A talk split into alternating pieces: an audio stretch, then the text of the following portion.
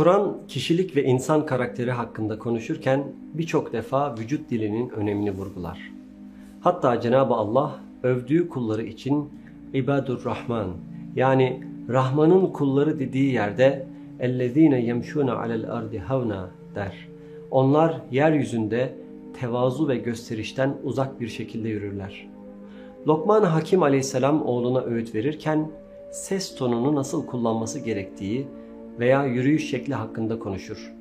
Yine Kur'an anne babalarımıza nasıl cevap verdiğimiz hakkında bahsederken onlara uf bile dememek gerektiğini, onlara homurdanmamayı ya da sırt çevirmemeyi söyler.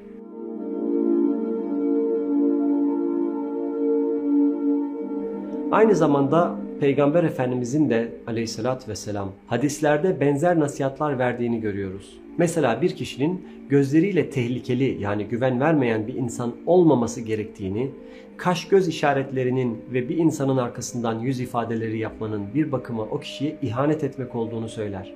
Ve Peygamber Efendimiz sallallahu aleyhi ve sellemin tutum ve davranışlarına baktığınızda onun beden dilinin kesinlikle bir peygambere özgü olduğunu anlıyoruz.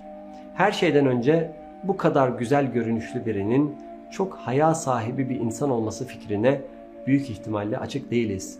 Ama Peygamber Efendimiz sallallahu aleyhi ve sellem derdi ki İslam'ın mizacı, ahlakı, karakteristik niteliği hayadır. Yani utanmaktır, tevazudur, alçak gönüllülüktür. Ve Efendimiz'e baktığımızda müthiş bir haya sahibi olduğunu görüyoruz. En üstün kişilik özelliklerine sahip olmasına rağmen insanların en çekingeni oydu sallallahu aleyhi ve sellem. Peki onun kişisel özellikleri nelerdi? Günlük hayattaki tavırları nasıldı? Gülümsemesinin sürekli olduğunu daha önce de söylemiştik. Her zaman gülümserdi ve başkalarının da gülümsemesine sebep olurdu. Gülümsemesinin yanında bir de daha geniş ama asil bir gülmesi, gülüşü vardı. Öyle ki tebessümü giderek açılırdı ve mübarek ağzının içini dahi görebilirdiniz sallallahu aleyhi ve sellem. Gülmeyi seçtiğinde bu onun hakkında bir şey ifade ederdi. Mesela başkaları güldüğünde onlara katılıp o da gülerdi veya Allah ona müjdeli bir haber verdiğinde tebessümünü genişleterek gülerdi. Hazreti Ali İbni Ebu Talib radıyallahu an Peygamber Efendimizin ibadetinden sonra o büyük tebessüme, o büyük gülmeye sahip olduğundan bahseder. Allah'ın lütuflarıyla, merhamet ve rahmetiyle ilgili rivayetleri anlattığında, mesela cennete en son girecek olan adam hakkındaki rivayetini anlattığında, o insanın Allah'ın cömertliğini kavrayamayıp kendisine vaat edilen nimetler karşılığında şaşkınlık içinde Ya Rab sen alemlerin Rabbi olmana rağmen bana şaka mı yapıyorsun dediğinde Cenab-ı Allah'ın güldüğünü ifade ederken kendisi de bu rahmet ve af çağlayanlarının içinde coşkuyla gülerdi. Fakat onun gülüşü sesi değildi ama diğer gülümsemelerinden açıkça farklıydı ve ağzındaki bütün dişlerini açıkça görebilirdiniz. Peygamber Efendimiz Aleyhisselatü Vesselam ayrıca o uzun sessiz kaldığı dönemlerle de bilinirdi. Bilirsiniz bir insan etkili ve güzel konuşuyorsa, iyi bir hitap yeteneğine sahipse çoğu zaman bulunduğu ortamdaki konuşmaları domine etmeye meyillidir. Ki Efendimiz Allah'ın elçisiydi. Fakat buna rağmen sessizliğiyle tanınırdı. Zira o aleyhissalatü vesselam her haliyle örnek olma niyetindeydi. Sezgileri çok kuvvetliydi. Yaptığı şeylerin, konuştuğu veya konuşmadığı şeylerin insanlara nasıl bir hidayet yolu göstereceğini çok iyi hesaplayabilirdi. Ve insanların arasında oturduğunda sallallahu aleyhi ve sellem sadece o toplanmayla orantılı ve uygun şekilde konuşurdu. Ayrıca onun hulvul mantık yani çok güzel bir mantık ve tutarlılığa sahip olduğu rivayet edilir. Konuştuğunda isabetli ve sadede gelerek konuşurdu. Daha önce de söylediğimiz gibi telaffuzu netti. Yavaşça ve kendisini tekrar ederek konuşurdu. Bu yüzden anlattığı her şeyi anında anlardınız ve ondan aldığınız gibi hatırlardınız sallallahu aleyhi ve sellem. Bakışlarına gelince yine hayası sebebiyle genellikle aşağı yere doğru bakardı ve ne zaman insanlara baksa onlara gözünü dikmez, sadece kısaca bakı verirdi ve sonra tekrar aşağıya bakardı. Fakat onun göz temasından hoşlandığınızı fark ederse o zaman teması korurdu. Eğer çekindiğinizi düşünürse gözlerini sizden alır, orada başka bir yere doğru bakardı.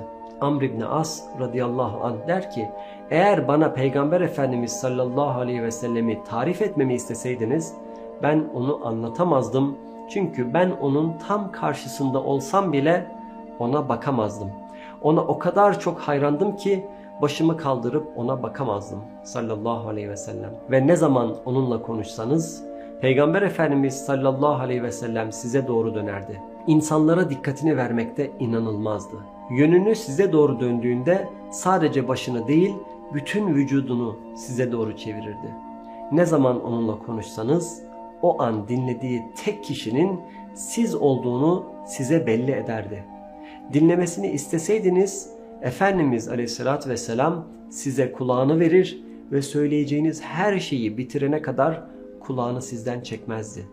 Ve ne zaman elini sıksanız siz elinizi çekene kadar onunla konuşurken bütün ilgisinin sadece sizde olduğunu belli edercesine Peygamber Efendimiz sallallahu aleyhi ve sellem de elini çekmezdi. Bu konuyla alakalı Peygamber Efendimiz sallallahu aleyhi ve sellem hakkında çok fazla hoşlandığım rivayetlerden birisi de birazdan anlatacağım olay. Bize bu insani ilişkiler ve cep telefonlarımızı kullanma biçimiyle ilgili yol gösterecek bir rivayet. Efendimiz sallallahu aleyhi ve sellemin gümüşten yapılmış çok sevdiği bir yüzüğü vardı. Bu yüzüğün üstünde Habeşistan'dan gelme bir yakut taşı vardı, kırmızı bir taş. Bir gün parmağında yüzük varken bir konuşmanın ortasında yani bir ya da birkaç sahabeyle konuşurken onların dertlerini dinlerken yahut nasihat ederken gözlerini çevirip yüzüğe birkaç defa baktı. Ve sonra Efendimiz kendine karşı müthiş bir hayal kırıklığı hissine düştü. Çünkü arkadaşları yani sahabeleri konuşurken yüzüğü dikkatini dağıtmıştı. Bu yüzden hemen o anda yüzüğünü çıkardı ve onu bir kenara attı. Ve dedi ki birkaç kez bu yüzüğe baktım ve bu dikkatimi sizden uzaklaştırdığı için onu aramızdan çıkarmak istedim. Size doğru işaret ettiğinde aleyhissalatü vesselam parmağını kullanmazdı. Çünkü parmağı ile size doğru işaret ederse sizi suçluyor gibi hissedebilirdiniz. Bu yüzdendir ki Peygamber Efendimiz sallallahu aleyhi ve sellem parmakları tarafından suçlanıyormuş hissine kapılmayasınız diye sadece bütün eliyle işaret ederdi. Bir şeye şaşırtıcı şekilde hayran kaldığında veya bir şeyin ortasındayken bir şaka veya eğlendirici bir söz duyduğunda Peygamber Efendimiz aleyhissalatü vesselam gülerdi ve bacağının uylu kısmına hafifçe vurur ve Subhanallah derdi. Yine Efendimiz yürüdüğünde belli bir amaç sahibi olan bir insan gibi yürürdü. Hazreti Ali radıyallahu an Peygamber Efendimiz aleyhissalatü vesselamın yürüyüşünü anlatırken yokuş aşağı yürüyor gibiydi diyor.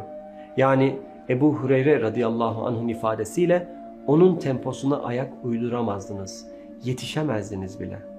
Ve bunun nedeni Efendimizin her zaman yapacak önemli bir şeye sahip olmasıydı. Kibirli bir şekilde yürümezdi, tembelce de yürümezdi. Hızlıca ve amaçlı bir şekilde yürürdü. Bu durum aslında onun her zaman motive olduğunun, her an üretken bir insan olduğunun bir işaretiydi. Oturmasına gelince o da tam bir tevazu resmiydi ve onda kasıtlı bir alçak gönüllülük vardı. Zira Allah Peygamber Efendimiz sallallahu aleyhi ve selleme hayatını melik yani kral bir peygamber olarak mı yoksa kul, mütevazi bir peygamber olarak mı yaşamak istediğini sorması için ona bir melek gönderdiğinde mütevazi bir köle olarak yaşamayı tercih etmişti. İşte bu tevazuyu oturduğu zaman fark edebiliyordunuz. Öyle ki Medine'de onun huzuruna ilk defa girenler odada kimin peygamber, kimin sahabe olduğunu anlayamazlardı. Hazreti Ebu Bekir radıyallahu anh ekstra bir gayretle Allah Resulü'nün kim olduğunu kapıdan girenlere hissettirmeye çalışırdı. Yine yemek yerken oturduğunda asla dönemin zenginleri ve kralları gibi yaslanarak yemek yemez, sahabesiyle aynı sofrayı paylaşırdı. Öyle ki Peygamber Efendimiz sallallahu aleyhi ve sellem davranışlarıyla, tutum ve tavırlarıyla yaptığı her şey onun Allah'a ve insanlara karşı yüce tevazusuna, hayasına, mahcupluğuna, utangaçlığına ve samimiyetine uygun düşerdi.